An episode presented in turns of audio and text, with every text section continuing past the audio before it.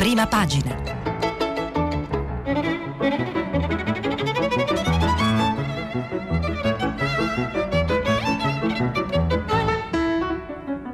Questa settimana i giornali sono letti e commentati da Luca Mastrantonio, giornalista del Corriere della Sera. Per intervenire telefonati al numero verde 800 050 333. Sms WhatsApp anche vocali al numero 335 5634 296. Buongiorno, bentrovate, bentrovati a prima pagina di oggi 5 agosto. Vi ricordo che stiamo pubblicando i vostri messaggi, anche vocali, sul sito di Radio 3. Andiamo a sfogliare le prime pagine dei quotidiani italiani che ovviamente danno eh, l'apertura alle drammatiche esplosioni a Beirut, che è stato anche eh, al centro inevitabilmente di Radio, di Radio Tremondo, un, un, un, evento tragico di cui eh, già arrivano immagini, immagini, che possono raccontare tutto lo strazio e lo sconcerto della città di un popolo, del Corriere della Sera, insomma tutti i quotidiani hanno delle foto sul Corriere della Sera c'è un uomo con la figlioletta in braccio in un ospedale di Beirut e il titolo del corrispondente Lorenzo Cremonesi è sull'inferno a Beirut distrutto il porto. Eh, quindi non, non, ripeterò per tutte le prime pagine eh, lo spazio ovviamente di apertura dato questa notizia drammatica. Eh, per quanto riguarda invece il primo piano italiano, sul Corriere della Sera abbiamo l'intervista a Conte di Fiorenza Sarzanini. Il titolo è Regole sì, ma ripartiamo parla il Premier. Rilanciare il turismo, anche le crociere devono riprendere. Le discoteche sono pericolose. Eh, Conte annuncia meno restrizioni, garantisco l'apertura delle scuole a settembre. Eh, l'editoriale è di Franco Venturini sulla politica estera, o meglio come inserire il tema dell'immigrazione all'interno della politica estera italiana, i fragili confini del paese, e muove dai massicci arrivi dalla Tunisia e dal voto parlamentare che ha mandato Salvini sotto processo, che hanno riconsegnato al tema dell'immigrazione clandestina un posto eh, importante dell'agenda, ma anche del dibattito, a volte della giostra eh, un po' teatrale politica.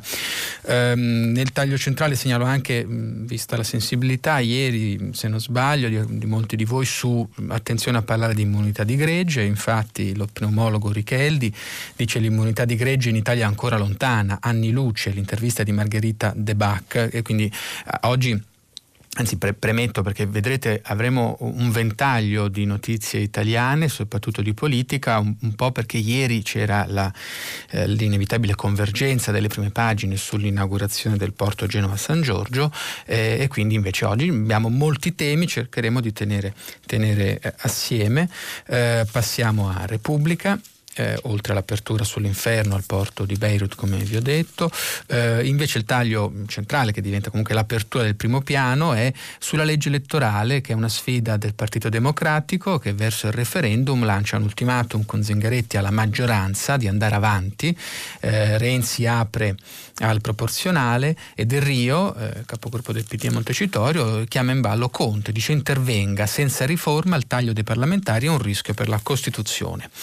Eh, poi abbiamo di mm, taglio basso su Repubblica, segnalo perché è un tema oggi incandescente politico, l'abbiamo segnalato ieri perché è stata una, una notizia, eh, uno scoop di Fiorenza Sarzanini sul Corriere, ieri abbiamo solo segnalato eh, in prima pagina come notizia è politicamente rilevante non solo, ma ieri appunto c'era le prime pagine dedicate al ponte, il tema qual è i servizi segreti.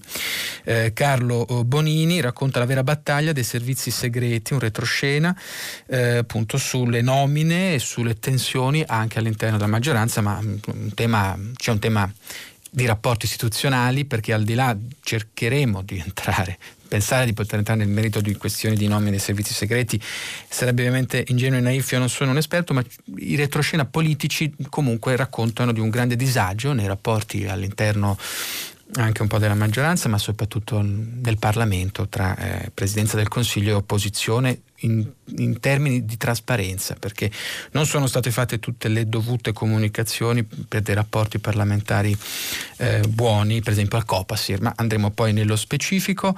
Eh, segnalo anche un, anal- un commento di Tito Boeri, sempre su Repubblica, se il divieto di licenziare è un errore.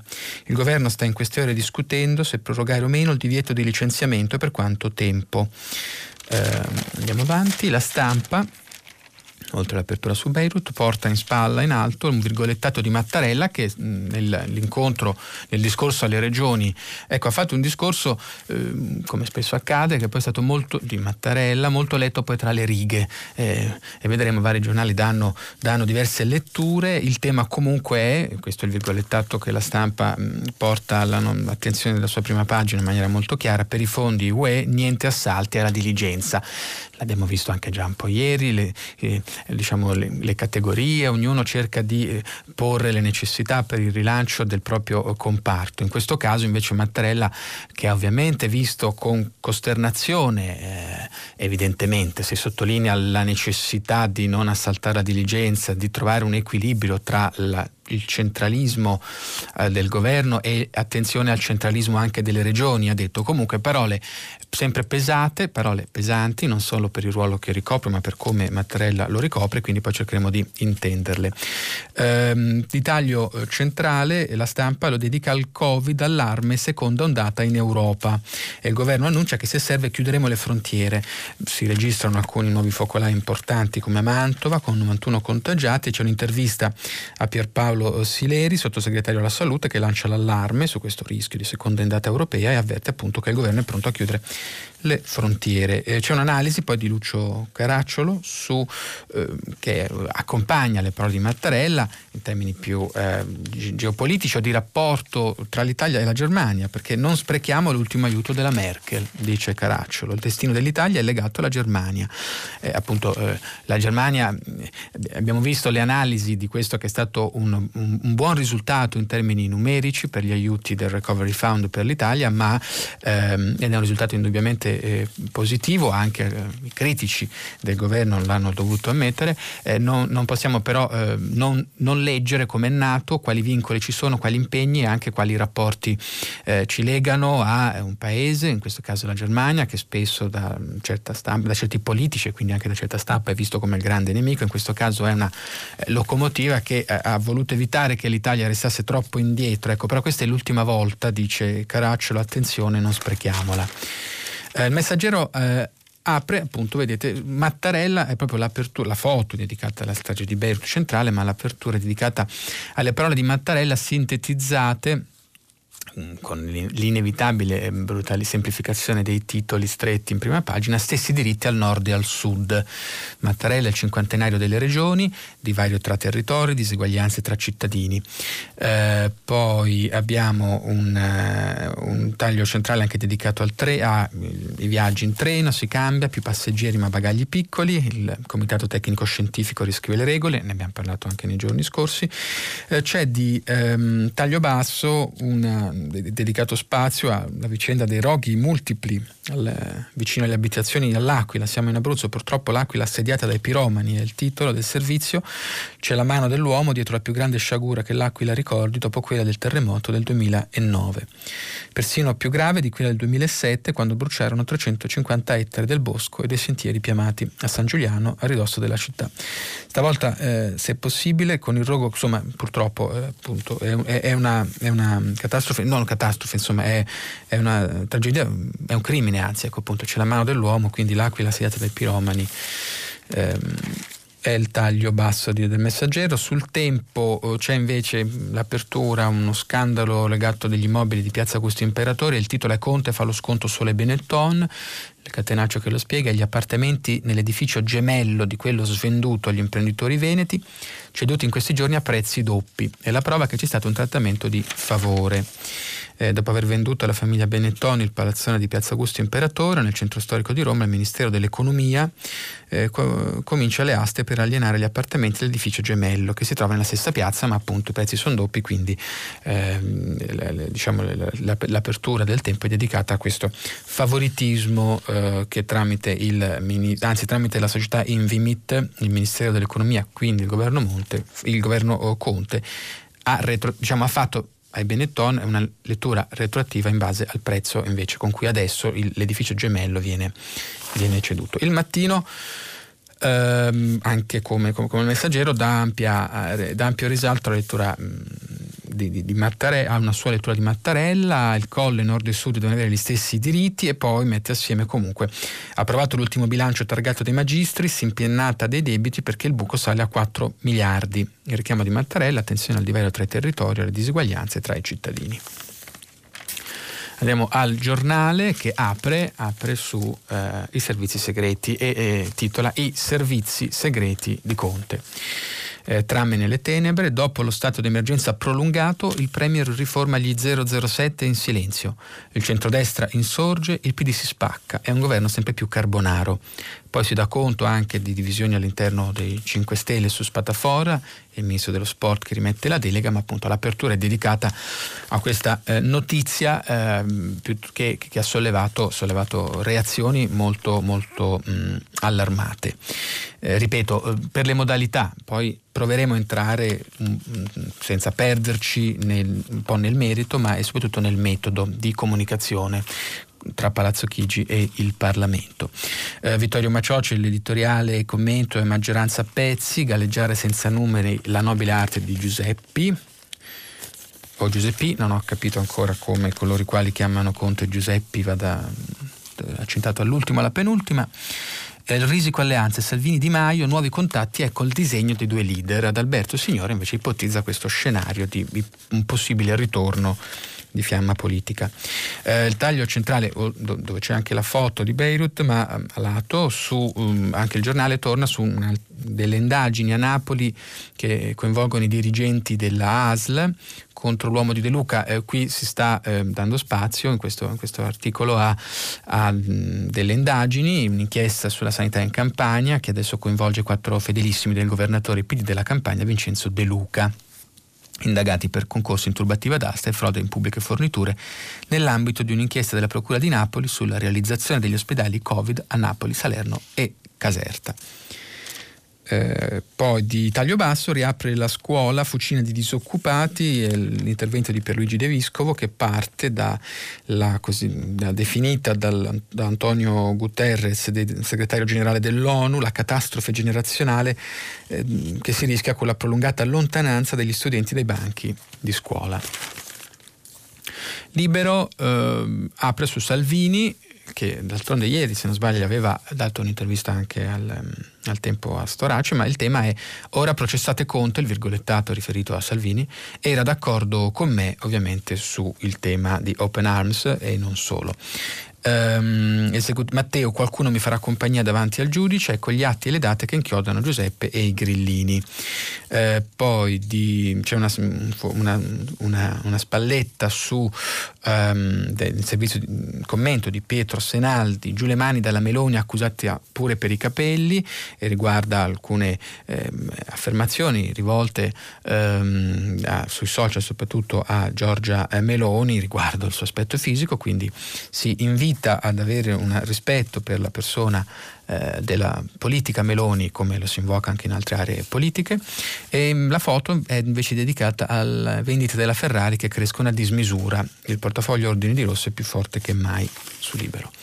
Il manifesto sabbie ignobili, eh, nel pacchettone in alto c'è l'esplosione a Beirut, ma è appunto la foto e il titolo, il titolo eh, sempre eh, a volte poetico, a volte ambiguo, a volte ironico eh, o satirico, sabbie ignobili, appunto le coste italiane in rovina, mm, le spiagge sono, ma non diciamo questa volta per solo problemi del turismo ehm, che patisce la flessione del Covid, ma perché le spiagge sono sempre meno libere e gratuite e la proroga senza gara delle concessioni balneari contenuta nel DL rilancio ha peggiorato il quadro, mentre l'erosione e l'inquinamento si stanno mangiando i litorali, questa è una denuncia di Lega Ambiente che il manifesto eh, lancia, rilancia in prima pagina. Il fatto quotidiano ehm, apre con, diciamo, dal titolo di apertura è l'affarone leghista sui test del Covid.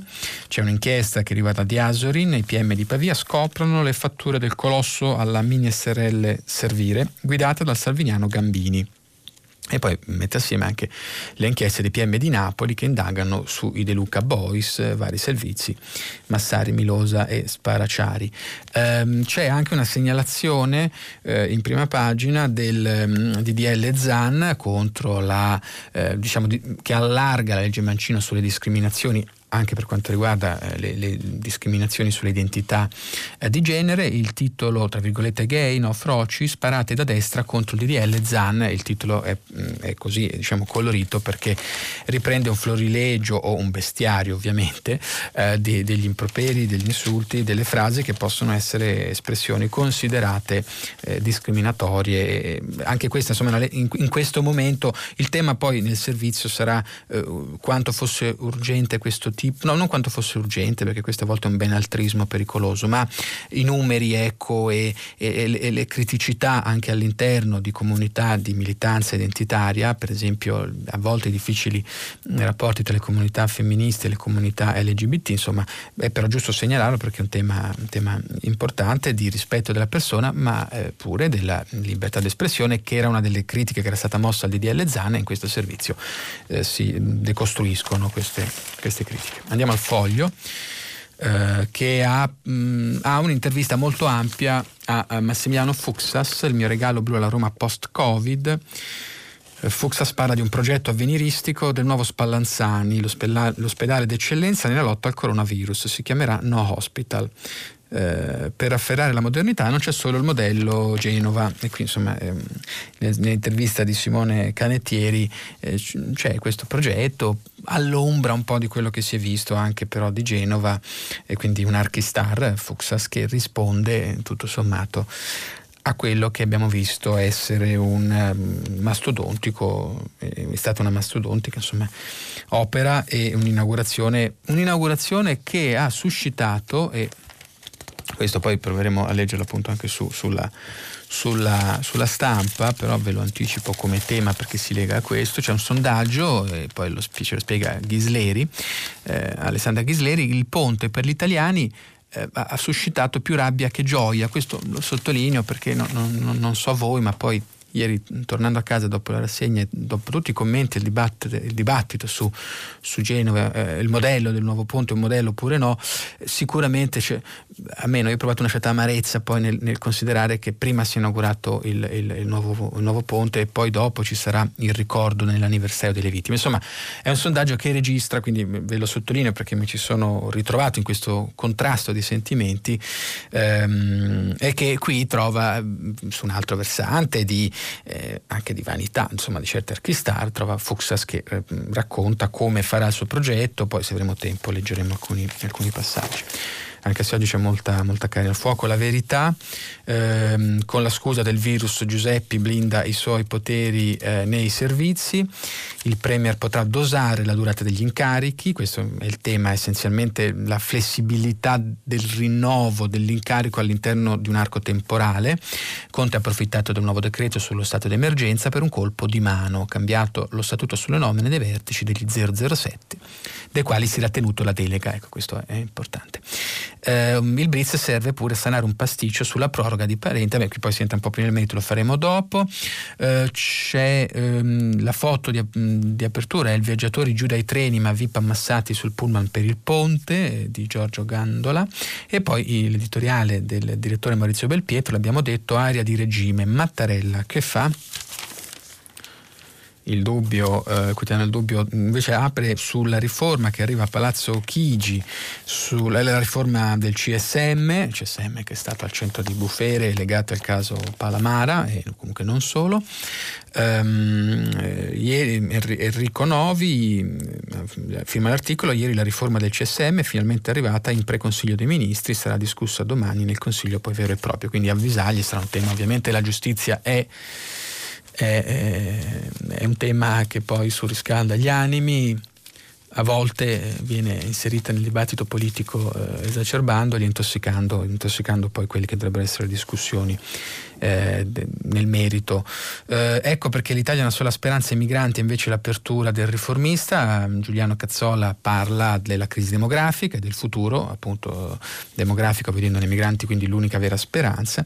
E la foto invece è dedicata a, appunto alla giustizia. Vi dicevo, De Luca nel mirino, inizia la campagna elettorale, arrivano i PM io ho sempre grande perplessità su, sulle letture tra politica e giustizia perché si potrebbe dire che è vero, tant'è che mm, Meloni in un'intervista di due giorni fa diceva adesso che sto emergendo probabilmente mi processeranno, Ehm, ecco, il tema è, eh, è iniziata la campagna elettorale e arrivano i PM o in realtà in Italia siamo sempre in campagna elettorale e quindi quando arrivano i PM si può sempre dire che è orologeria, insomma, un tema che non, non riesco a non sollevare vista la certezza che tanti hanno sulla giustizia e orologeria oppure diciamo sulla tesi opposta. Avvenire eh, apre invece eh, face, rilanciando l'appello di Pax Christi al governo perché l'Italia ratifichi il trattato dell'ONU per la messa al bando totale delle testate nucleari. Disarmiamoci è il titolo e la foto, eh, la situazione centrale dedicata poi a esplosioni infernali a Beirut, decine di morti. Eh, andiamo avanti, Re, mm, sole 24 ore, Covid e contagi, non c'è rischio fabbrica, eh, vanno a leggere i numeri su sole 24 ore con l'analisi di Daniele Marini, eh, sostenendo che fa- mm, sui dati, leggono i dati, eh, dell'Istat ieri abbiamo in parte commentato, eh, Fabbriche e luoghi di lavoro non sono stati focolai di contagio. Lo studio Istat Ministero della Salute sulla sieroprevalenza spiega che a fronte di una media nazionale del 2,5% di persone entrate in contatto con il virus, gli occupati in settori attivi durante la pandemia presentano valori analoghi 2,8 rispetto ai comparti sospesi 2,7. Eh, poi eh, taglio centrale, Atlantia, venderemo Aspi in blocco, ecco, per entrare invece nel merito della, della concessione che riguarda autostrade, la holding punta a c- il servizio di Laura Galvagni, la holding punta a cedere all'asta la sua quota dell'88% di autostrade per l'Italia. La distanza tra le parti dopo settimane di trattativa sarebbe in- diventata incolmabile, le condizioni messe sul piatto da Cassa Depositi e Prestiti non erano sostenibili fonti, secondo fonti vicine ad Atlantia. Così Atlantia ha deciso di cambiare strada, uscirà dal capitale di Autostrade per l'Italia come previsto dall'accordo siglato il 14 luglio scorso con Palazzo Chigi, ma non lo farà tramite una trattativa diretta con Cassa Depositi e Prestiti. Due le opzioni sul tavolo, la vendita all'asta dell'88% detenuta oppure la scissione parziale proporzionale di una quota fino a questo 88% di autostrade eh, e la creazione di un veicolo beneficiario da quotare in borsa. Quindi diciamo, la, il, il, tema qui è, è Sal- il tema che deve interessare il sistema paese è la salvaguardia del valore della concessione che si deriva dai, soprattutto dalle analisi tariffarie, che si, de- si doveva derivare da, da, dalle, dalle, valutazioni tariffarie nel caso ci fosse stata una trattativa più diretta con Cassa Depositi e Prestiti. Qui la scelta invece di, sarebbe di, di Atlantia sarebbe quella di vendere eh, con queste due ipotesi e quindi far fare al mercato in un certo senso il prezzo. Italia Oggi, sconto fiscale al ristorante, rimborso del 20% sui pagamenti con carta di credito.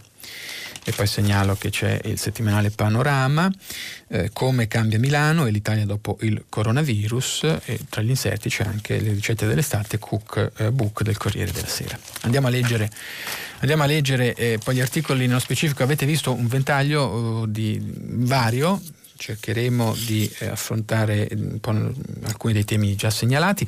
L'intervista al Premier Conte, così l'Italia può ripartire sulla scuola Garantisco io per il Corriere della Sera intervista di Fiorenza Sarzanini.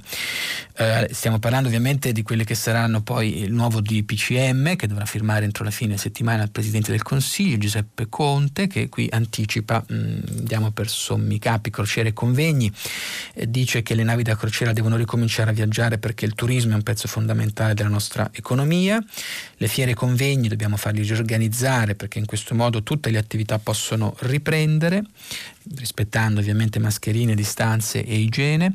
Sulle discoteche dice no, sono cauto, sono molto uh, prudente e andiamo invece all'istruzione che ovviamente mi sembra il piatto uh, forte su cui c'è ovviamente il titolo uh, dell'articolo. Um, chiede Sarzanini se, se, la sente di garantire che non ci saranno ritardi o nuovi rinvii per la ripresa delle elezioni e Conte risponde il mio impegno con i giovani, le famiglie, con tutto il paese è con gli insegnanti e con il personale che la scuola riparte, non ci sono dubbi.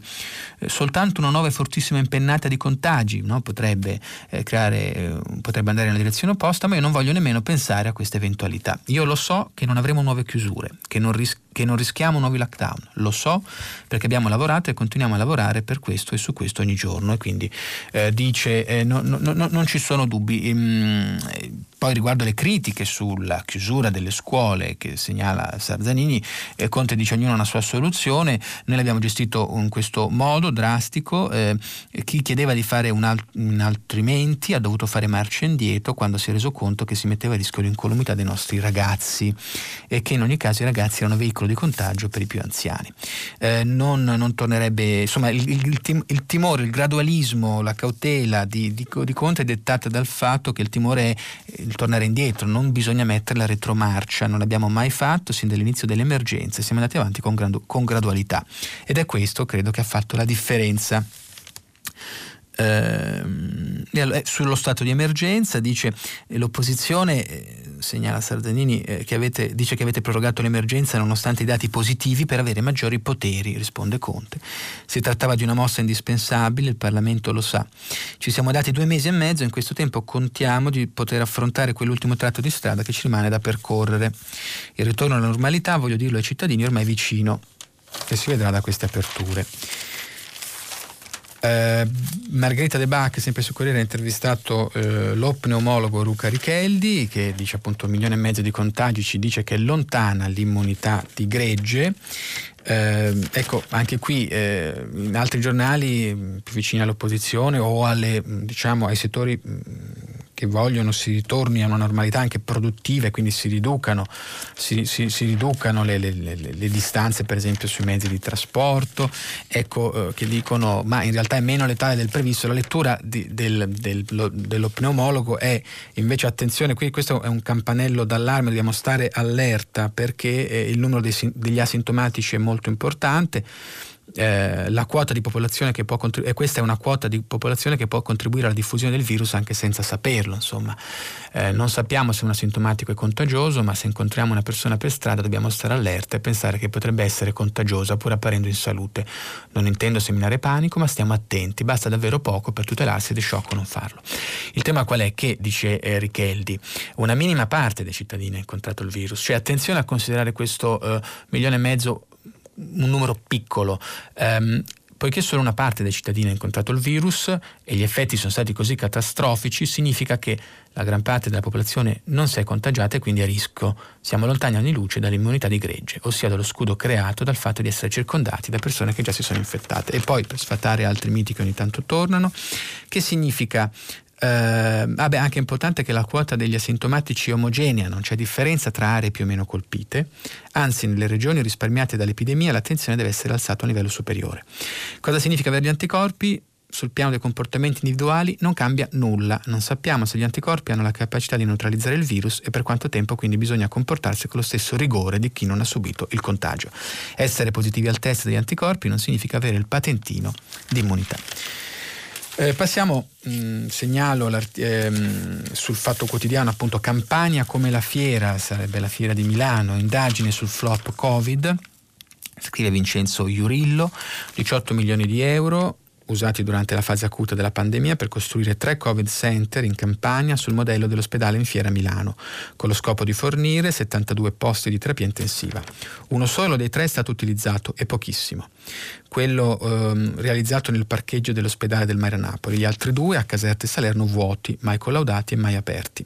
Non hanno accolto pazienti, tanto che contagiati del focolaio scoppiato a fine giugno nella comunità bulgara di Mondragone a Caserta furono ricoverati a Maddaloni. Queste le circostanze sulle quali vuole fare luce un'inchiesta della Procura di Napoli che ruota intorno al cerchio magico del governatore Vincenzo De Luca, inchiesta che deflagra a meno di due mesi dalle elezioni, una sorta di referendum sulla riconferma di De Luca. Ecco, vedete, no? c'è chi può dare una lettura e, e un'inchiesta orologeria e chi dice semplicemente lo colloca in un contesto, addirittura eh, le elezioni sono un referendum, come a dire che è quasi, è quasi un plebiscito sì o no, eh, e, e, e, si dà conto di questa, di questa eh, inchiesta ampio, direi con un paragone con un paragone eh, eh, un po' simmetrico con la fiera, con la fiera di, di, Milano. Mi sembra la cosa più interessante che sottolinea l'articolo è che l'inchiesta deve capire come mai non sono mai stati collaudati e, e aperti, quindi è una, è una disfunzione, un disservizio, ci sono dei ritardi oppure ci sono state delle altre finalità che hanno portato a queste mm, strutture d'emergenza. Passiamo però agli 007, ai servizi segreti, nuove regole sugli 007 e polemica, mm, brevemente la cronaca, mm, appunto ieri Fiorenza Sanzanini eh, dava la notizia sul, sul Corriere, oggi c'è sugli altri giornali, ripartiamo brevemente dalla cronaca di Giuseppe Alberto Falci, la modifica della legge sui servizi segreti e la possibilità di proroga dell'incarico degli 007 diventa il casus belli di giornata. Palazzo Chigi spiega in una nota che si limita a introdurre la possibilità che vi siano più provvedimenti successivi di rinnovo dell'incarico, anziché uno solo, senza alcuna modifica del limite massimo temporale di permanenza negli incarichi stessi. Nel comunicato però la Presidenza del Consiglio assicura che non determina un aumento della durata degli incarichi dei direttori del Dipartimento delle Informazioni per la Sicurezza e delle due agenzie per le informazioni e sicurezza, che rimane quello fissato dalla legge del 2007. Quindi, diciamo, eh, scrive eh, Falci, il tema però eh, problematico è che nulla dice sulle procedure seguite perché si sia optato per questo e sulle informazioni fornite alle opposizioni. E tanto basta scatenare il centrodestra ovviamente. In particolare Anna Maria Bernini l'azzurra, eh, che dice ma il Copasir ne era al corrente? Questo è il governo dei misteri. Già appunto il Copasir, in effetti il Comitato parlamentare per la sicurezza parlamentare, dove la presidenza sia deleghista Raffaele Volpi. E allora non è un caso se dalla Lega si rompe il silenzio solo a sera con una nota firma di Riccardo Molinari e Massimiliano Romeo e scrive questa nota. I servizi segreti sono al servizio dello Stato o di Conte della cricca dei 5 Stelle? Come al solito Conte si è guardato bene dall'informare il Parlamento di quanto stava per fare, quindi chiedono ovviamente eh, chiarezza, eh, ma anche diciamo, eh, mentre per lo più eh, non, nella maggioranza insomma, c'è il renziano, ecco Michele Ansaldi, che eh, sottolinea che il comunicato stampa di Palazzo Chigi, che smentisce il prolungamento per altri quattro anni dei vertici dei servizi segreti, dichiara que- quella che appare una palese imbarazzante fake news, cioè il tema tema è chiariteci se quello che è emerso, che è una modifica eh, sostanziale della, della, durata o delle modalità ecco, con cui si arriva a, a, a coprire quest'arco temporale, eh, ne, nella nota di Palazzo Chigi non, non, si capisce bene, quindi cos'è una fake news, dice Ansaldi ovviamente polemizzando. Comunque il caso appunto era che eh, nel decreto del 30 luglio che proroga il 15 ottobre lo stato di emergenza per il virus, il governo aveva inserito una modifica della legge del 2007 che garantisce ai vertici dell'intelligence italiana il rinnovo per altri quattro anni. Beh, vi leggo Uh, perché ci va giù molto duro. Uh, Carlo Bonini sulla, su Repubblica conte, ne dà anche un'analisi politica ma già nell'attacco eh, ripeto è molto, molto duro. E parla di un'ossessione del Presidente del Consiglio Giuseppe Conte del Ministro degli Esteri Luigi Di Maio e lo vedremo persino del segretario del PD Nicola Zingaretti. Per una partita che ha in palio il controllo dei vertici dei nostri apparati di sicurezza Parliamo delle due agenzie di intelligence, di cui prima vi ho detto per esteso, e gli acronimi invece sono AISE e AISI, e poi DIS, il Dipartimento delle Informazioni per la Sicurezza, e anche del Comando Generale dell'Arma dei Carabinieri. È una partita avvelenata che divide il governo e che ha il sentore fetido della cultura del ricatto, soprattutto che non ha nulla a che vedere con la sicurezza nazionale, ma con la convinzione, figlia della fragilità delle biografie dei protagonisti politici di questa partita, che in un prossimo red razione interno la maggioranza, per ciascuno dei suoi tre maggiori azionisti, Presidenza del Consiglio, 5 Stelle e PD, sia vitale poter contare su un apparato fedele in grado di proteggerli. E dove, dunque, la scelta di un direttore dell'intelligence o di un comandante generale dell'arma equivale a quella della nomina in una partecipata di Stato, all'occupazione di uno spazio nevralgico della partita per il potere, la sua difesa e i suoi equilibri. Come vedete parole eh, molto forti. E, mh, Bonini in questa pagina ampia ricostruisce da inizio maggio la vicenda, no, no, no, non, non, entro nel, nel, ginepraio di nomi, eh, ma mh, che comunque sono molto ben ricostruiti, eh, eh, però il gioco che si è innestato su, su, alcuni di questi nomi, su questa proroga appunto eh, nelle tenebre dall'opposizione, è stato detto, eh, messa infilata eh, nel 30 luglio, eh, il gioco di Di Maia, mentre è chiaro, insomma, eh, il gioco, quantomeno il gioco di Conte eh, anche negli altri articoli, eh, il gioco di Di Maio e anche il ruolo di Zingaretti, Bonini in coda li analizza li analizza. Beh, no, intanto spieghiamo abbastanza bene ehm, che è un'integrazione della, della, della, della legge, eh, scusate, non, ho confuso Mancini con Mancino, no, dicevo il gioco di Di Maio, ecco, scrive Bonini a Di Maio, eh, quella norma questa insomma che, che prolunga, eh, med, ehm, è un'occasione eccellente per far ballare Palazzo Chigi, mettere a rumore le opposizioni e mantenere l'incertezza del quadro. Ma anche il ministro degli esteri ha una sua agenda per gli apparati, che però non coincide con quella del presidente del Consiglio. Di Maio ha infatti il problema di costruire le condizioni che consegnino un altro suo uomo o il comando generale dell'arma o la direzione di un servizio. Ecco, e invece per quanto riguarda Zingaretti, dice il PD, scrive Bonini, apparentemente osserva anche se Nicola Zingaretti sembra essere sempre più sensibile alle sirene di un suo antico consigliere, Goffredo Bettini, che lo avrebbe convinto a entrare nella compagine di governo rivendicando a sé il Viminale, per una ragione, proteggere se stesso in quella che si annuncia come una stagione dei veleni da segretario del PD e ministro dell'Interno, e non solo da segretario del PD. Ammesso che, fo- ammesso che ce ne fosse bisogno, un altro segnale dell'aria che tira dentro il governo. C'è un'analisi di eh, Luca Fazzo sul giornale Ehm, la nomina di parente, eh, questa è la nomina eh, che deve essere appunto eh, prorogata, ehm, la nomina di parente è scaduta nel giugno scorso e Conte intendeva riconfermare il generale dei carabinieri per un altro biennio, parliamo in questo caso appunto di, di, del generale dei carabinieri. Peccato che la nomina andasse contro la legge che regola il funzionamento dei servizi segreti, secondo cui direttori e vice delle due agenzie, nonché del DIS, possono essere prorogati nella carica una sola volta. Parente aveva già compiuto il secondo giro. Arrivato all'AISI come vice nel 2015 su nomina del governo Renzi, diviene direttore l'anno dopo, sempre su decisione di Renzi, con un incarico biennale. Nel giugno 2018 il governo Conte 1 lo conferma per altri due anni, ma un terzo incarico non era possibile.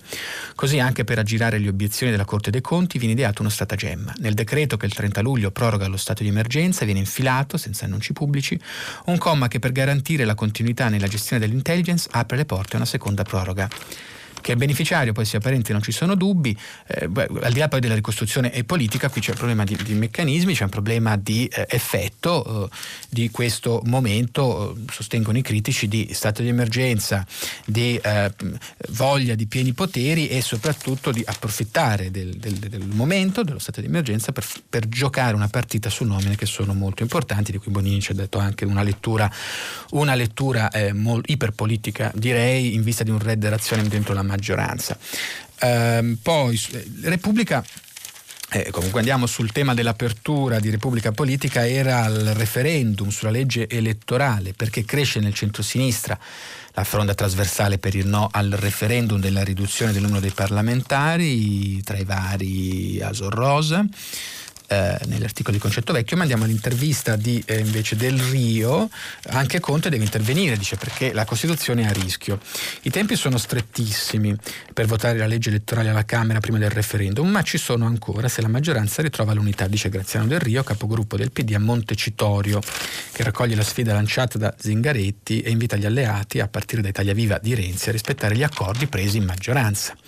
La riduzione dei deputati e dei senatori, dice Del Rio, l'intervista è di Giovanni Vitale, eh, la riduzione dei deputati e dei senatori abbinata all'attuale legge elettorale ipermaggioritaria crea uno squilibrio serio per, per, l'assetto istituzionale, rischia di produrre maggioranze in grado di cambiare da sole senza il necessario dialogo con le opposizioni. La nostra carta fondamentale quindi insomma è, è a rischio. Ecco perché il PD ha fretta e bisogna farla questa riforma.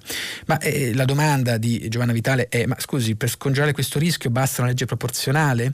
Che peraltro pone un problema di frammentazione parlamentare, aprendo maggioranze variabili, ma ne vale la pena solo per inseguire 5 Stelle, perché è inutile, tra le righe eh, eh, non serve un quirinalista, eh, chi è che ha fatto in questi anni, è passato da un'alleanza con Salvini all'alleanza col PD, ovviamente sono eh, il Movimento 5 Stelle, e dice Del Rio, guardi, se non mettiamo in campo questo correttivo rischiamo di non avere in entrambe le Camere la rappresentanza piena di tutte le forze politiche di tutte le regioni, specie più piccole. Quindi il tema delle regioni su cui molte forze politiche sono anche abbastanza sensibili, anche diciamo nell'altra area. Infatti c'è stata un'apertura da Forza Italia che per bocca di Renato Brunetta ha detto che fare il taglio del parlamentari senza una nuova legge proporzionale sarebbe un suicidio. Ma il tema qual è? Che De Rio rivendica gli accordi che erano stati fatti nell'ottobre 2019 da tutti i capigruppo di maggioranza. Diceva ehm, su tre gambe si reggeva questa, questa, questo accordo, la riduzione del numero dei parlamentari, l'equiparazione dei requisiti dell'elettorato attivo e passivo tra Camera e Senato, E poi diceva però la modifica della legge elettorale in senso proporzionale. Le prime due gambe sono state messe in piedi, la terza no, ma il tavolo così non sta in piedi.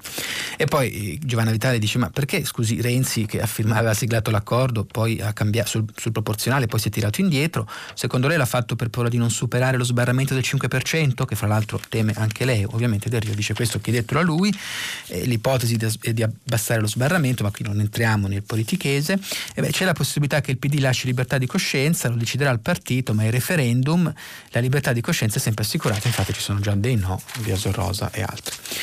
Eh, le parole di eh, Mattarella, appunto um, il, mes- il, messaggero interpreta così arriva il capolinea la secessione dei ricchi, scrive Andrea Bassi, le parole pesano, quelle di Mattarella sono chiare, pietre che seppelliscono in via definitiva il progetto della cosiddetta secessione dei ricchi, nascosto nelle richieste di autonomia differenziata portati avanti per lungo tempo dalle grandi regioni del nord.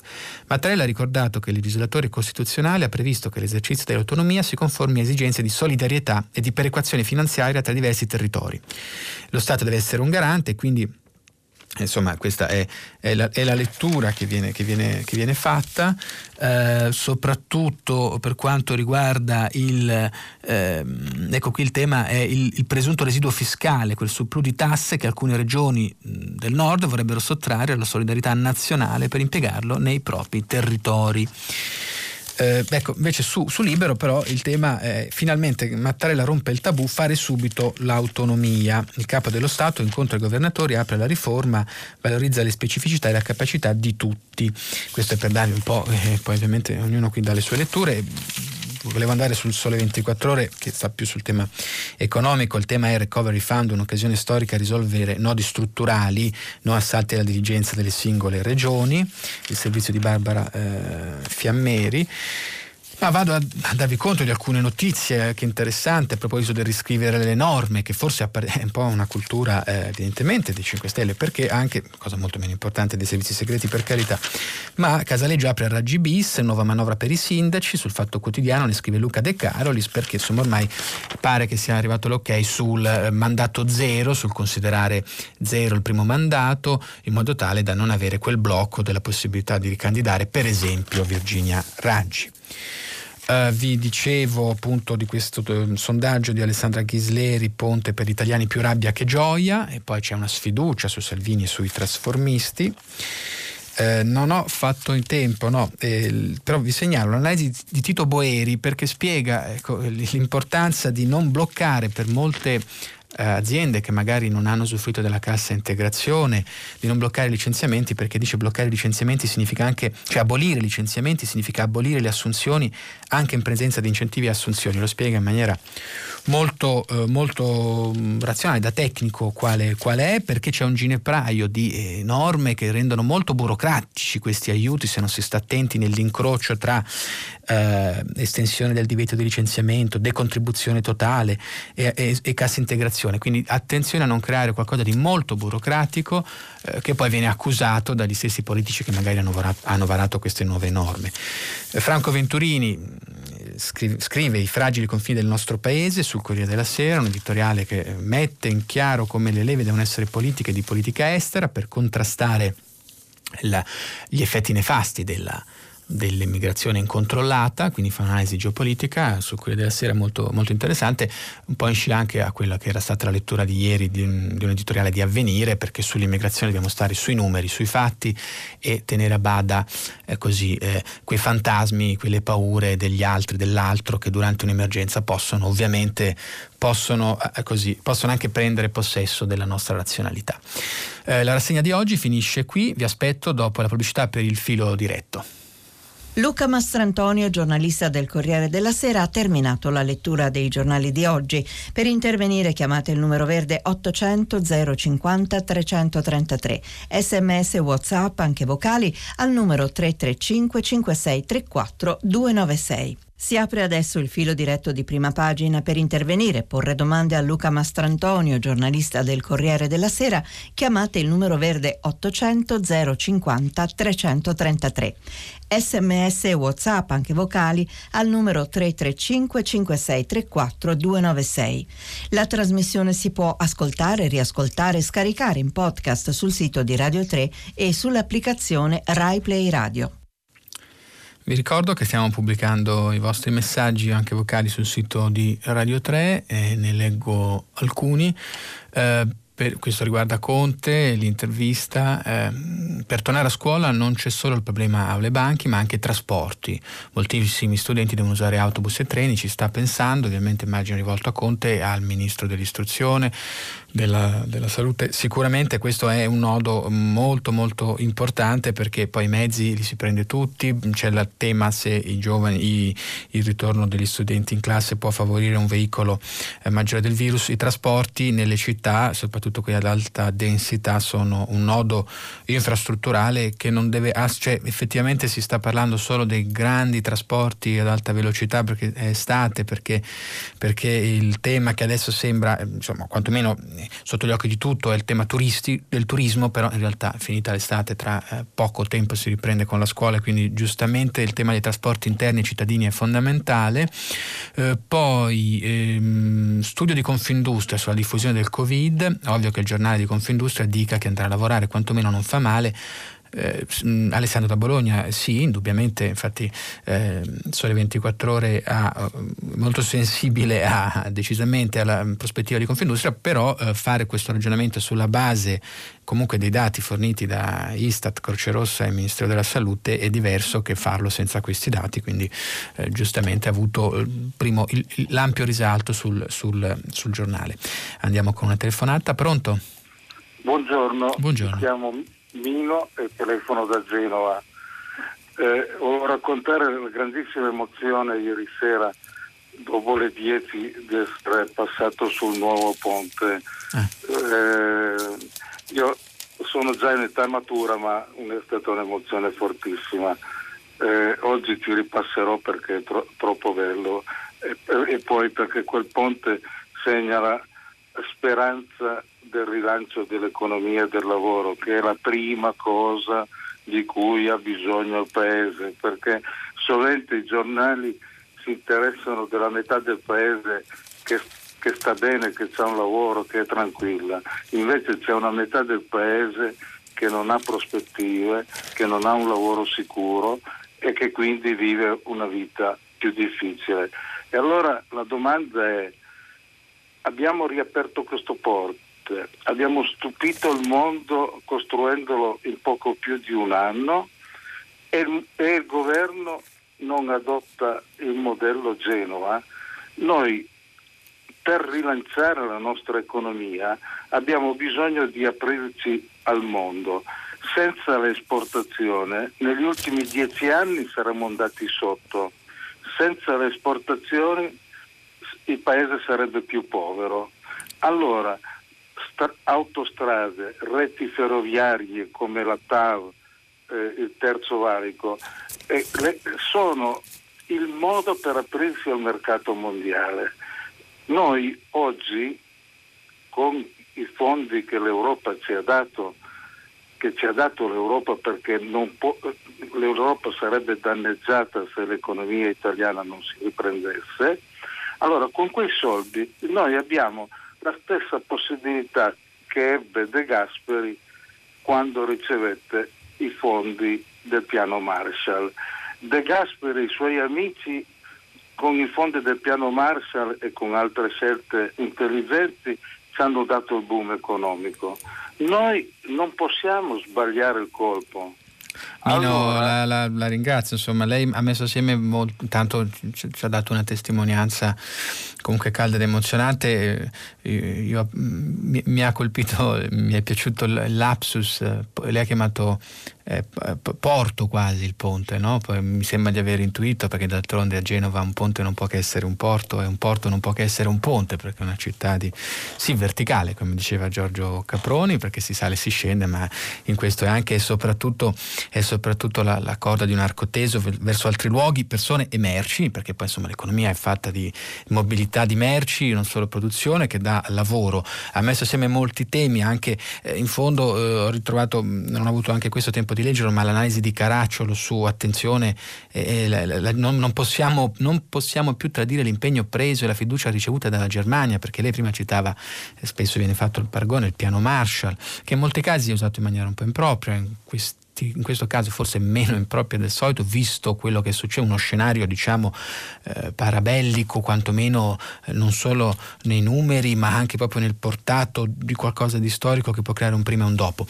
Eh, la differenza è che lì c'era uno Stato o comunque mh, mm, che voleva esercitare una certa eh, influenza eh, anche, anche, sull'Italia e sul modello economico che l'Italia deve rappresentare rispetto, rispetto al blocco sovietico. Qui eh, la grande novità è stata la condivisione di un, di, di un debito. Ehm, ho, raccolgo, eh, diciamo, ecco no, forse il, il, modello poi Genova, ne abbiamo parlato tanto ieri, ehm, un, io l'ho, analizz- l'ho, poi elaborato così anche il dibattito che abbiamo avuto ieri, è la dimostrazione che si, si può fare che eh, in un, in un, modello un po' più asettico, in cui non ci sono tutta una serie di turbative politiche, di eh, leggi che anche ci sono ma non riescono a essere gestite in maniera agile, come invece oggettivamente ha fatto il sindaco commissario Bucci, al di là dei poteri straordinari, ha anche interpretato regole vigenti in maniera eh, diversa da altri amministratori. Eh, ecco, è, è, più un esempio, ecco, forse è più un'asticella, è più un, un, un gioco al rialzo, ecco, una volta volta, una volta tanto, un'eccezionalità eh, una straordinarietà diciamo, di, di, di, tempi. Non le nascondo che mi riconosco però in quel sentimento contraddittorio che oggi la stampa appunto fotografava, però anche di, di già un po' di amarezza per dire beh ma se siamo capaci con delle condizioni molto, molto particolari però di, di, di, essere meglio di come ogni tanto ci raccontiamo e di come dimostriamo di essere basta vedere comunque ehm, già delle indagini scattate non certo perché i magistrati non hanno nulla da fare ma perché probabilmente ci sono degli elementi concreti eh, già delle indagini che riguardano come sono state governate e gestite delle, delle, delle gare d'appalto dei servizi eh, nelle, in certe forniture forniture, quindi purtroppo no, il, il, ponte non è che può essere uno sguardo totalmente aereo e metafisico su, sul nostro paese, ma eh, che sia di esempio, di esempio sì, mi sono un po' dilungato, ma insomma quando sento una voce che arriva da, eh, da calore umanità alle notizie che noi raccontiamo, poi ci scivolo felicemente dentro. Pronto? Pronto, buongiorno. Buongiorno. Mi chiamo Rossano, telefono da Monte Argentario, provincia di Grosseto e io faccio questa domanda e mi ricollego un po' anche a quello che ha detto l'ascoltatore precedente quando parlava di aprirsi al mondo. La politica estera degli Stati Uniti nei confronti del Messico, la politica migratoria, non la fa il governatore del Texas. Io faccio questa domanda, noi come europei come possiamo pensare di governare il problema, immigratorio se ci poniamo per esempio con la Tunisia come italiani? Noi non dovremmo porci diversamente come europei e quindi avere un rappresentante unico, per esempio il rappresentante della politica estera, che ci rappresenta tutti, con alle spalle anche eh, la forza degli, degli, eserciti europei, come si fa in diplomazia, dove i ministri degli esteri possono contare sulle, degli eserciti alle loro spalle, non per fare le guerre, ma per essere più autorevoli al tavolo delle trattative. Questo poi non, è, non, non, comporta il fatto che non dobbiamo aiutare le persone in difficoltà in mare, anzi questo è un, un, dovere di umanità, ma noi le possiamo aiutare molto di più se siamo forti eh, come europei. Ecco, faccio questa certo. domanda. Mi, mi, ripete il suo nome, perdoni? Mi chiamo, ah, mi chiamo, chiedo scusa, mi chiamo Rossano, telefono da sì, sì, um, dall'Argentario. Monte Argentario, provincia di Grosseto, sì. Quello l'avevo, l'avevo colto. Beh, lei mi offre un destro per per comunque recuperare qualcosa di Franco Venturini.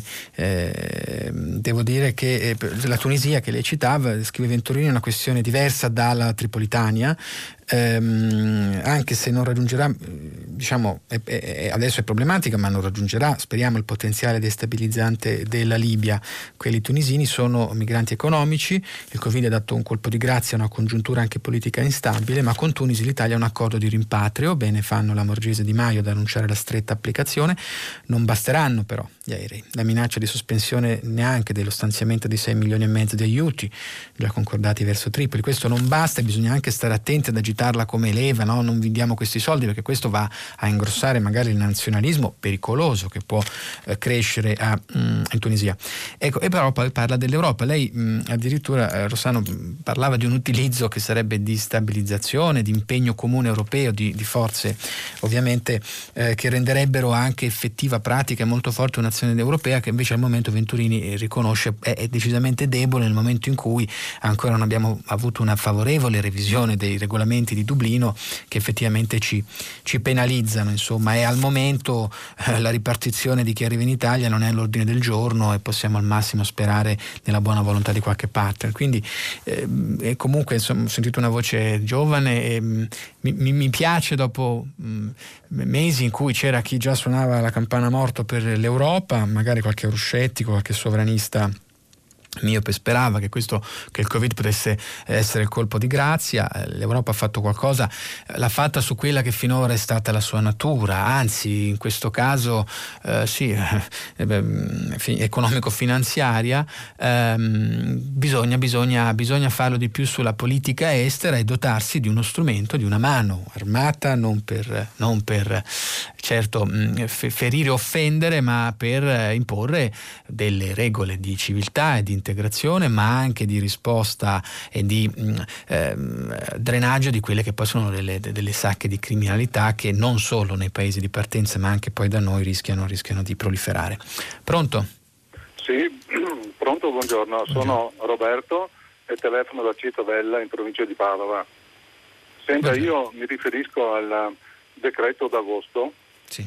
e dalle anticipazioni che abbiamo sì. cioè, ci sarà il divieto di licenziamento per quanto riguarda le aziende che oggi hanno un esubero di personale, almeno fino a fine anno, e poi è prevista anche una decontribuzione per quelle aziende che non metteranno in cassa integrazione gli operai, cioè le aziende che oggi funzionano, non hanno avuto cali di fatturato né di ordini e di conseguenza eh, diciamo, possono far lavorare tutte le persone.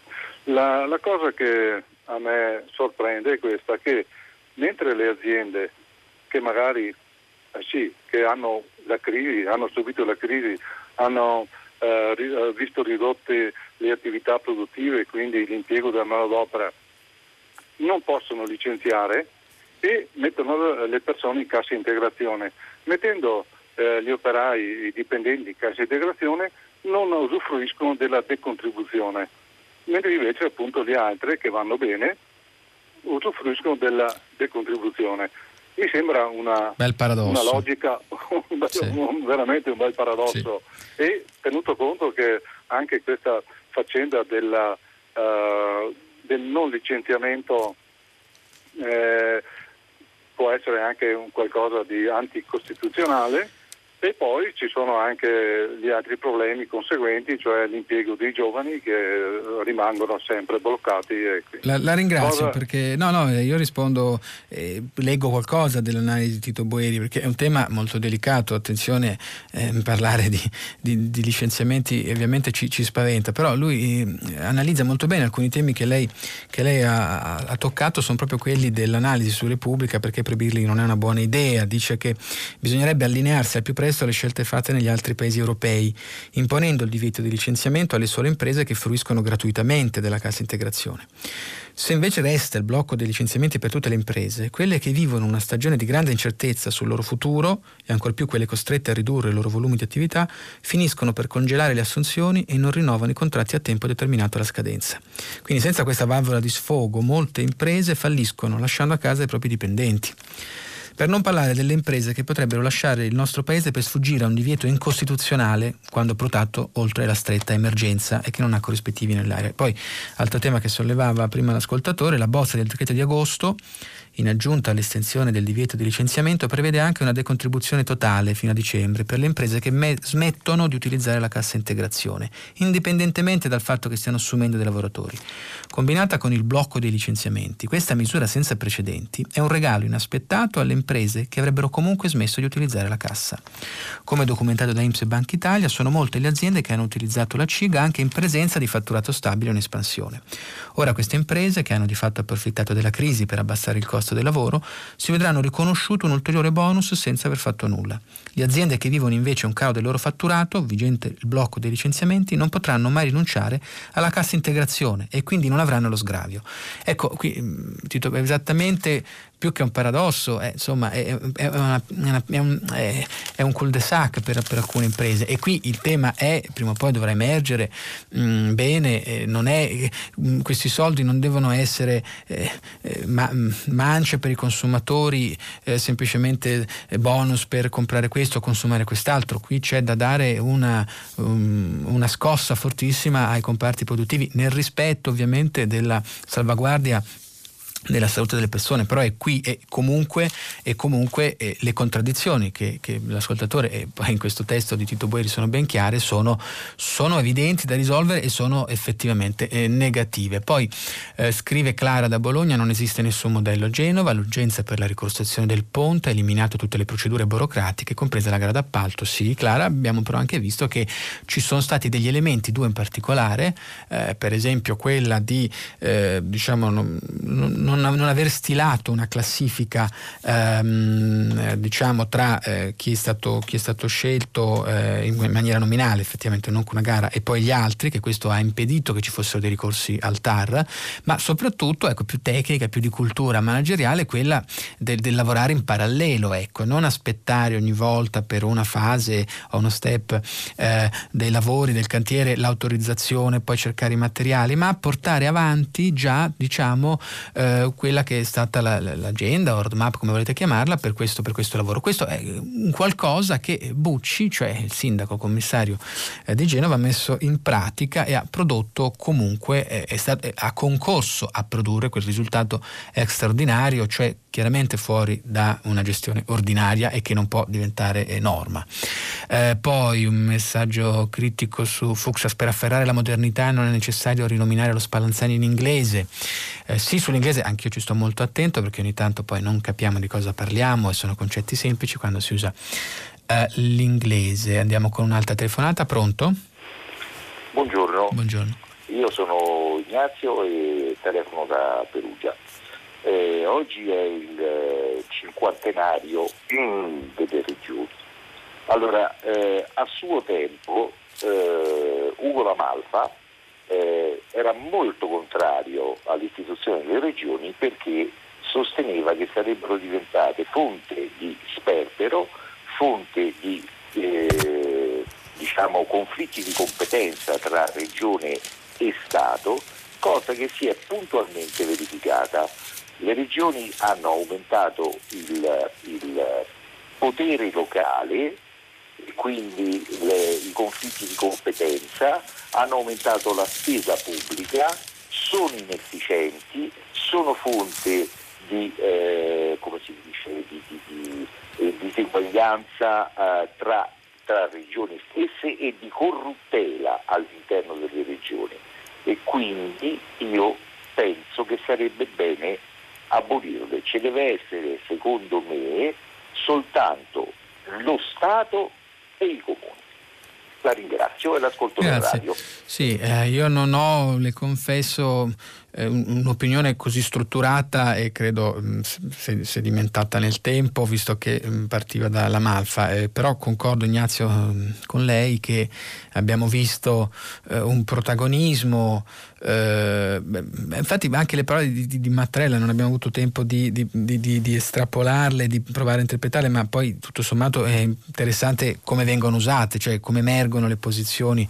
E indubbiamente eh, quello che non è solo causa dell'aspetto più deleterio comunque delle regioni, che è una sorta di, eh, a volte rischiano di diventare dei regni, dei regni con dei, con dei reggenti che, eh, che, poi quando fanno bene fanno molto bene, quando poi fanno male fanno anche molto male. La, sulla sanità in Lombardia passare, si potrebbero passare ore a discutere eh, aspetti positivi o negativi, ma un certo governismo, oh, anche all'epoca poi di, di, di Formigoni. Sicuramente, eh, sicuramente abbiamo visto nell'emergenza una, mm, una ri, riottosità a volte delle, de, de, de, dei presidenti di regione ad allinearsi, a rivendicare delle loro esigenze che ha creato legittime sulla base di valutazioni eh, diciamo oggettive o di pressioni di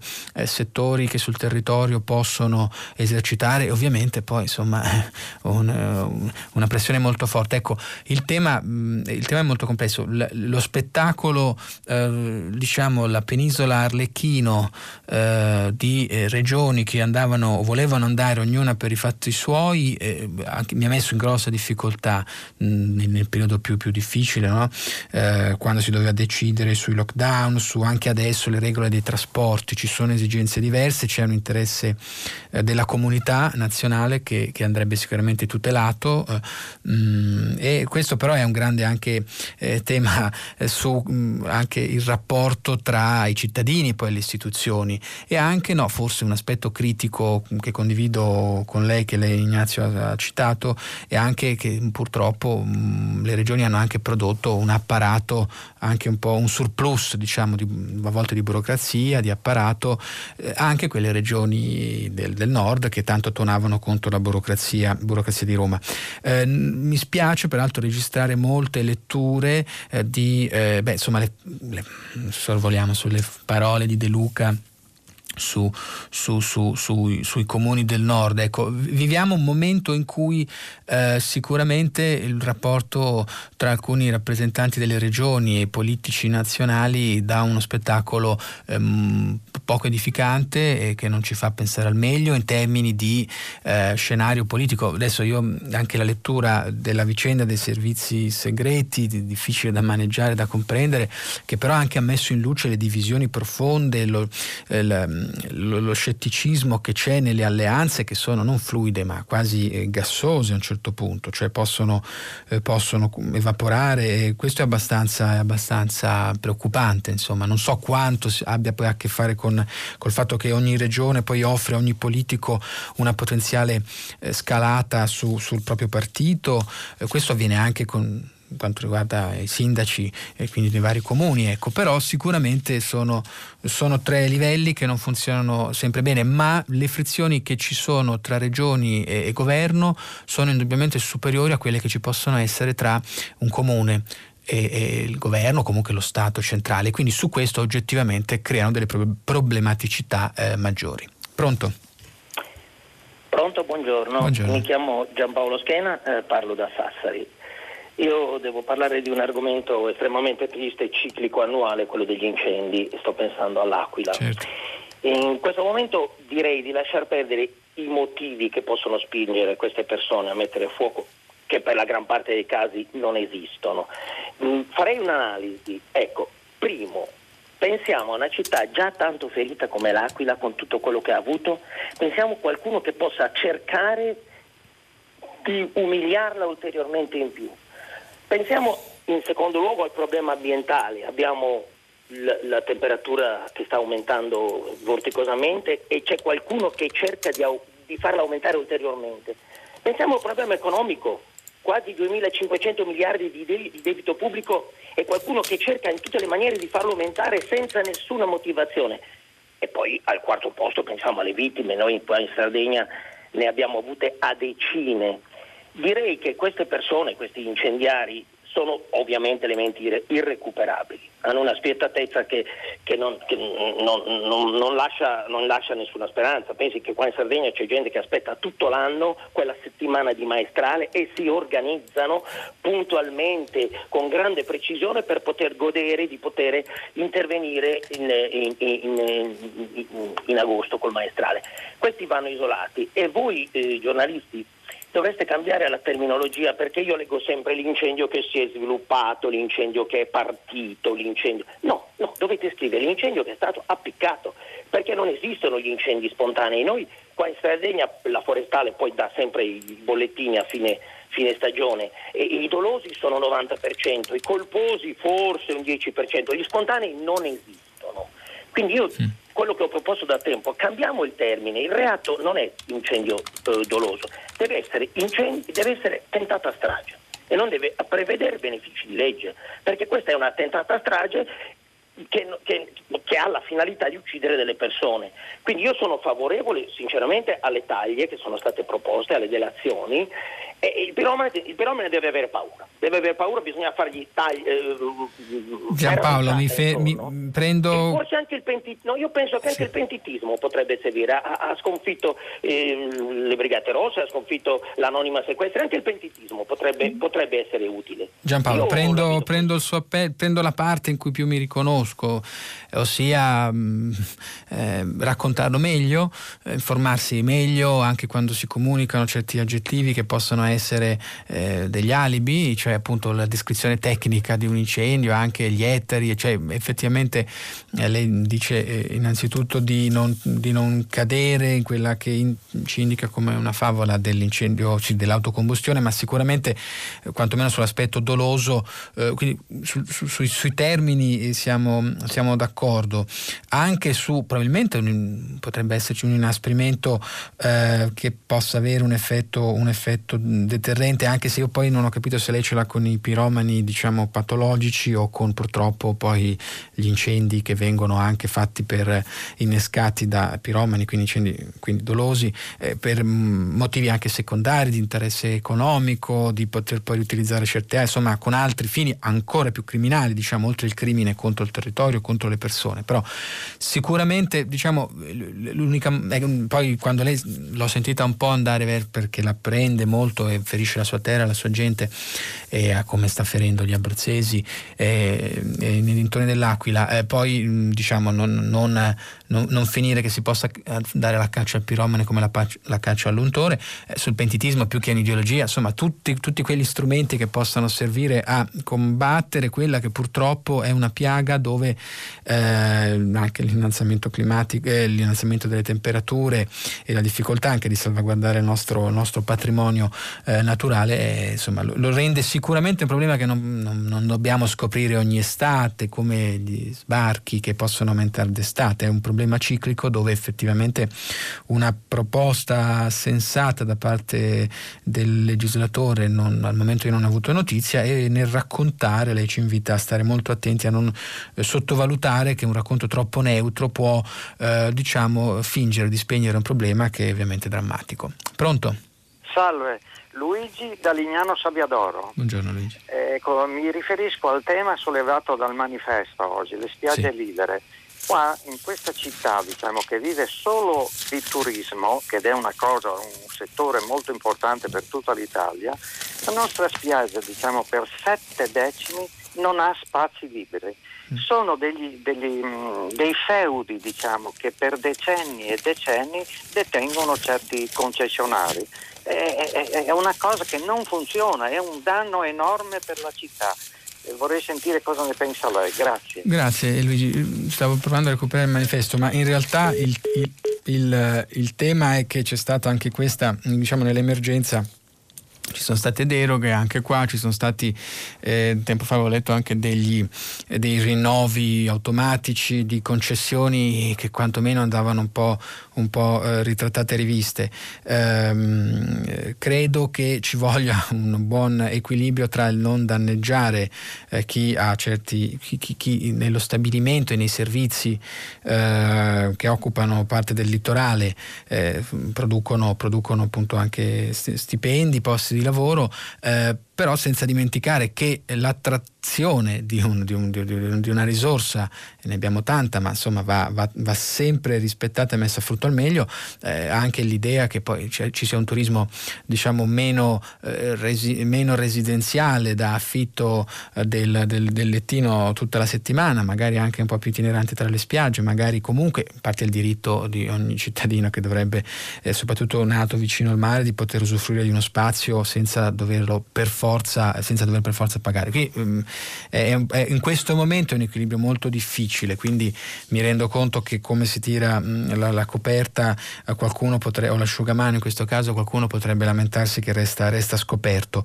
Eh, l'impressione è che in alcuni casi c'è chi diciamo, abbia cercato di, di, di approfittare della drammaticità de, de, dell'emergenza per avere magari o continuare ad avere a prezzi in alcuni casi di alcuni stabilimenti, non ricordo i nomi, ma eh, prezzi molto vantaggiosi, concessioni che dovrebbero fruttare a, agli enti pubblici che le danno sicuramente di più perché è un mm, tesoro che noi abbiamo delle nostre spiagge e non va, non va svenduto, non va dilapidato. Pronto? Sì, buongiorno, sono Federico, chiamo dalla Maggiore. Eh, buongiorno a lei. Buongiorno. Ho 44 anni, niente, io volevo intervenire perché sono veramente molto preoccupato, per non dire allarmato, dai dati di quest'estate che stanno uscendo giorno dopo giorno che riguardano la movida violenta che è spesso accompagnata in modo parallelo a casi di eh, coma etilico di ragazzini e soprattutto ragazzine di 13-14 anni che interessano tutta l'Italia, da nord a sud, nessuna regione esclusa. Eh, io leggo mh, da parte della carta stampata un, uh, un tentativo nel giustificare, nel stigmatizzare questo fenomeno dando colpa al lockdown, al post-lockdown, all'essere stati chiusi due mesi in casa. In realtà eh, io invito a riflettere mh, tutti i giornalisti e chi legge i giornali eh, a una cosa molto importante. Secondo me questa cosa ha radici ben più lontane. Io appunto dicevo ho 44 anni, ho vissuto sia all'epoca delle stragi del sabato sera in cui venivano demonizzate le discoteche, si diceva che eh, tutto partiva da lì, poi le discoteche non sono andate più di moda, i ragazzini hanno incominciato a riversarsi per, per le strade. Io penso che eh, questo fenomeno dell'alcol e eh, delle droghe qui che porta necessariamente alla movida violenta, volente o nolente, alle 4 alle 5 del mattino quando sei in alterazione fisico-psichica è ovvio che cominci a combinare bravate, chiamiamole così, eh, ha delle radici che eh, sono varie, molto varie, una profonda trasformazione del, della nostra società in questi ultimi 15-20 anni. Non andrei oltre. Eh, sostanzialmente darei tre colpe. Le colpe alle famiglie che sono profondamente cambiate, i genitori non fanno più i genitori ma fanno gli amici, la mamma non è la mamma ma è l'amica, la migliore confidente per questi ragazzini e li lascia fare. Ehm, eh, da una parte sicuramente la, la, moda del bere fino allo sfinire eh, deriva da una moda importata dall'estero, i ragazzi viaggiano molto di più. La prima vacanza a Londra, ad Amsterdam, non è una vacanza di turismo, non è una vacanza istruttiva, è una vacanza di sballo, i ragazzi vanno lì per sballarsi. Non, eh, non, non prendiamoci in giro, l'Erasmus spesso è visto come un anno un anno perso della carriera universitaria in cui si sa già che si va lì per, per provare queste esperienze. E questa cosa vent'anni fa non c'era, è una cosa che c'è da vent'anni.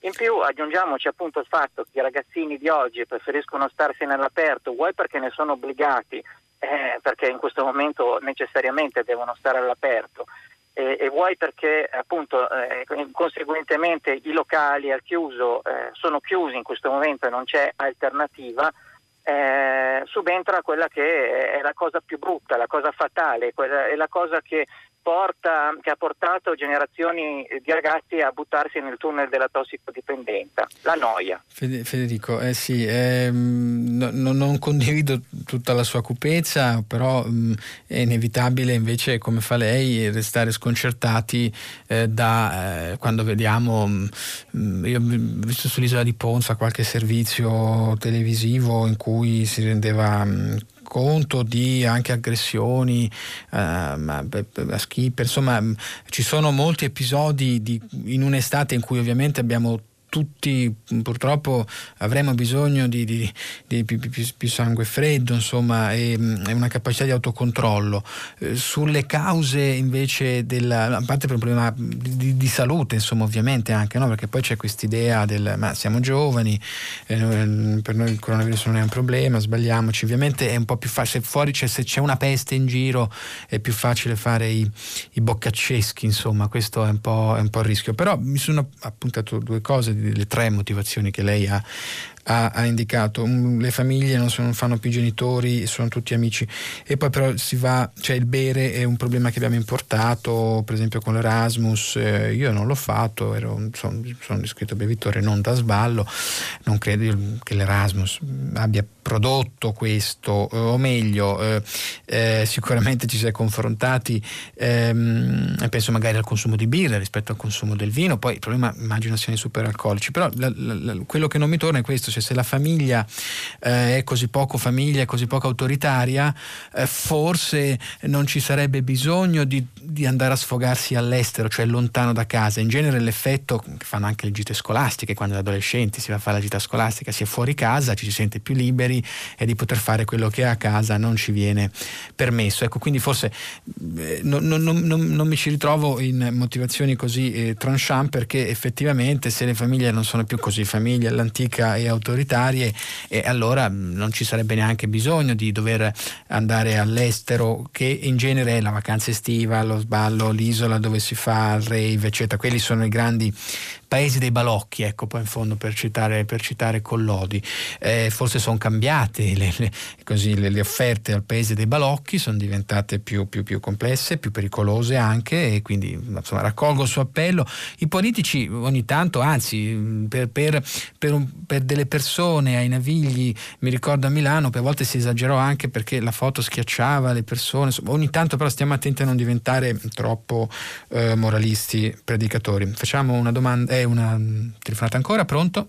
Pronto, buongiorno, sono Gerardo, siamo buongiorno. Pisano sul Neva in Liguria. Eh, l'argomento è l'autonomia delle, delle regioni.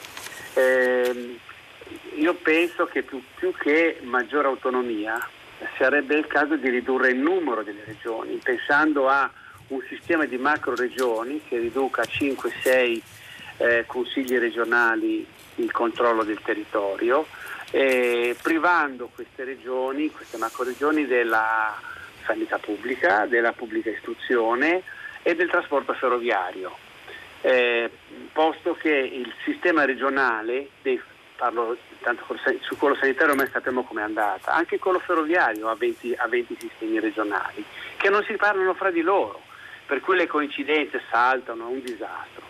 Quindi il, il Presidente Mattarella, di cui ho grandissima stima, forse ha perso un'occasione parlando di maggiore autonomia, poteva parlare di minor numero di eh, consigli regionali. In Molise che ha poco più uh, abitanti eh, molto meno di Milano e di Torino, ha un consiglio regionale che è uguale a quello della Lombardia. Chiarissimo Gerardo. Sì. sì. sì, è chiaro, no, siamo in chiusura. Eh, insomma, le regioni non godono di grande, di grande, simpatia oggi, ma per le cose anche che abbiamo raccontato in questi giorni, i conflitti, le problematicità e la burocrazia.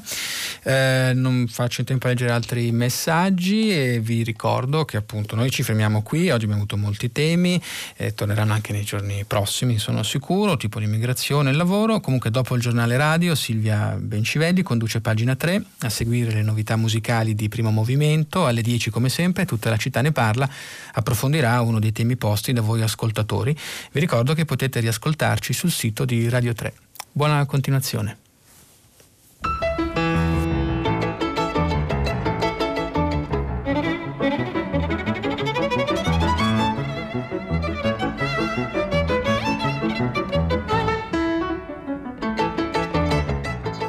Luca Mastrantonio, giornalista del Corriere della Sera, ha letto e commentato i giornali di oggi. Prima pagina è un programma a cura di Cristiana Castellotti. In redazione Maria Chiara Beranec, Natascia Cerqueti, Manuel De Lucia, Cettina Flaccavento, Michela Mancini. Posta elettronica, prima pagina chiocciolarai.it. La trasmissione si può ascoltare, riascoltare e scaricare in podcast sul sito di Radio 3 e sull'applicazione Rai Play Radio.